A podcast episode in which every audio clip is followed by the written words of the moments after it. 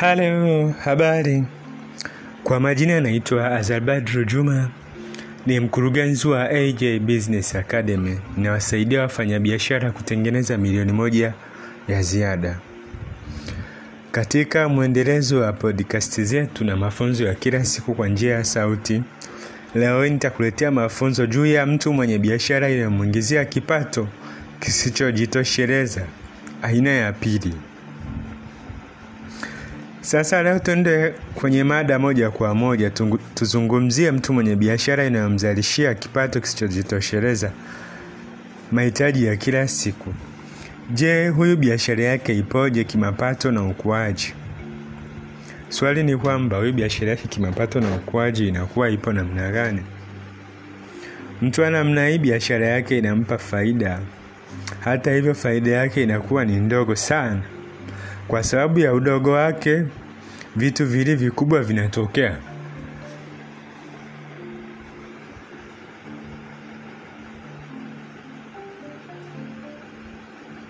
Kitu cha kwanza, biashara haikui.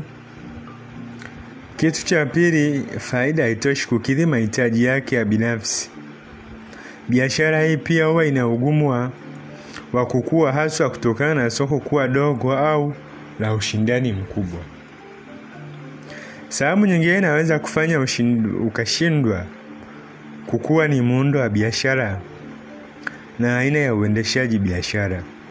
Mwenye biashara anaweza kujaribu kila aina ya mbinu, lakini bila kupata mafanikio yoyote. Yaani, baadhi ya mbinu hizo zinakuwa zimeshindikana, zaweza kuwa kutafuta mkopo, kujaribu kupata wateja wapya, kuajiri watu wengine na kadhalika, lakini bado mapato huwa yaongezeki.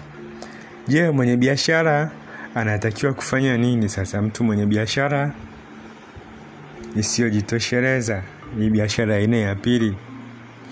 Katika biashara kama hii, kikubwa cha kwanza cha kufanya ni kubana matumizi na kusimamia mtiririko wa taslimu vizuri. Kwa kufanya hivyo, kutasaidia kuongeza faida na upatikanaji wa taslimu. Kama soko limedumaa au huwezi kupata mbinu za kupata wateja wa kutosha kwa kuuza bidhaa au huduma zako, ni vizuri ukawa mbunifu. Kwanza, angalia uwezekano wa kumshawishi mteja anunue zaidi pale anapofanya manunuzi. Kwa mfano, badala ya kumuuzia sukari robo, mshawishi anunue sukari au kilo moja. Akishanunua sukari, waweza kumshawishi anunue na vitu vingine vinavyoendana na sukari kama vile mkate, mandazi, maziwa au majani ya chai na kadhalika. Jitahidi ufikirie njia mbalimbali za kuongeza uzo pale mteja anaponunua. Pili, katika hili unaweza kufikiria kuuza huduma au bidhaa mpya ambayo watu wanaweza kuhitaji. Unachotakiwa kufanya ni kutafiti soko, kuona vitu gani au huduma gani ukianza kuuza inaweza kufanya wateja ulionao wakanunua. Wanapofanya hivyo, mauzo mapya na huduma na bidhaa yanayotokea yanaongeza ujumla wa mauzo na faida. Tatu, ukiona kila ufanyalo faida na mauzo hayaongezeki na gharama za biashara na matumizi yako binafsi ni makubwa kuliko mapato ya biashara, basi anza kufikiria kubadilisha biashara. Angalizo hapa, kabla ya kufanya hivyo, fanya utafiti wa kina kujua huduma au bidhaa gani ukiamua kuuza itapata wateja na mapato yako yatakuwa juu kuliko ya sasa au la. Angalizo tena, usije kuamua kuacha biashara isiyofanya vizuri bila kuchunguza kina cha tatizo. Wakati mwingine waweza kufikiri sababu ya biashara kutokufanya vizuri ni hii, na kumbe ikawa sio. Kwa hiyo chukua tahadhari, usije kufanya maamuzi kwa kufata hisia zako tu. Fanya utafiti wa kutoka kibiashara na kukua zaidi. Naomba niachie hapo kwa leo, subiri podcast zitazofuata. Podcast, podcast itayofuata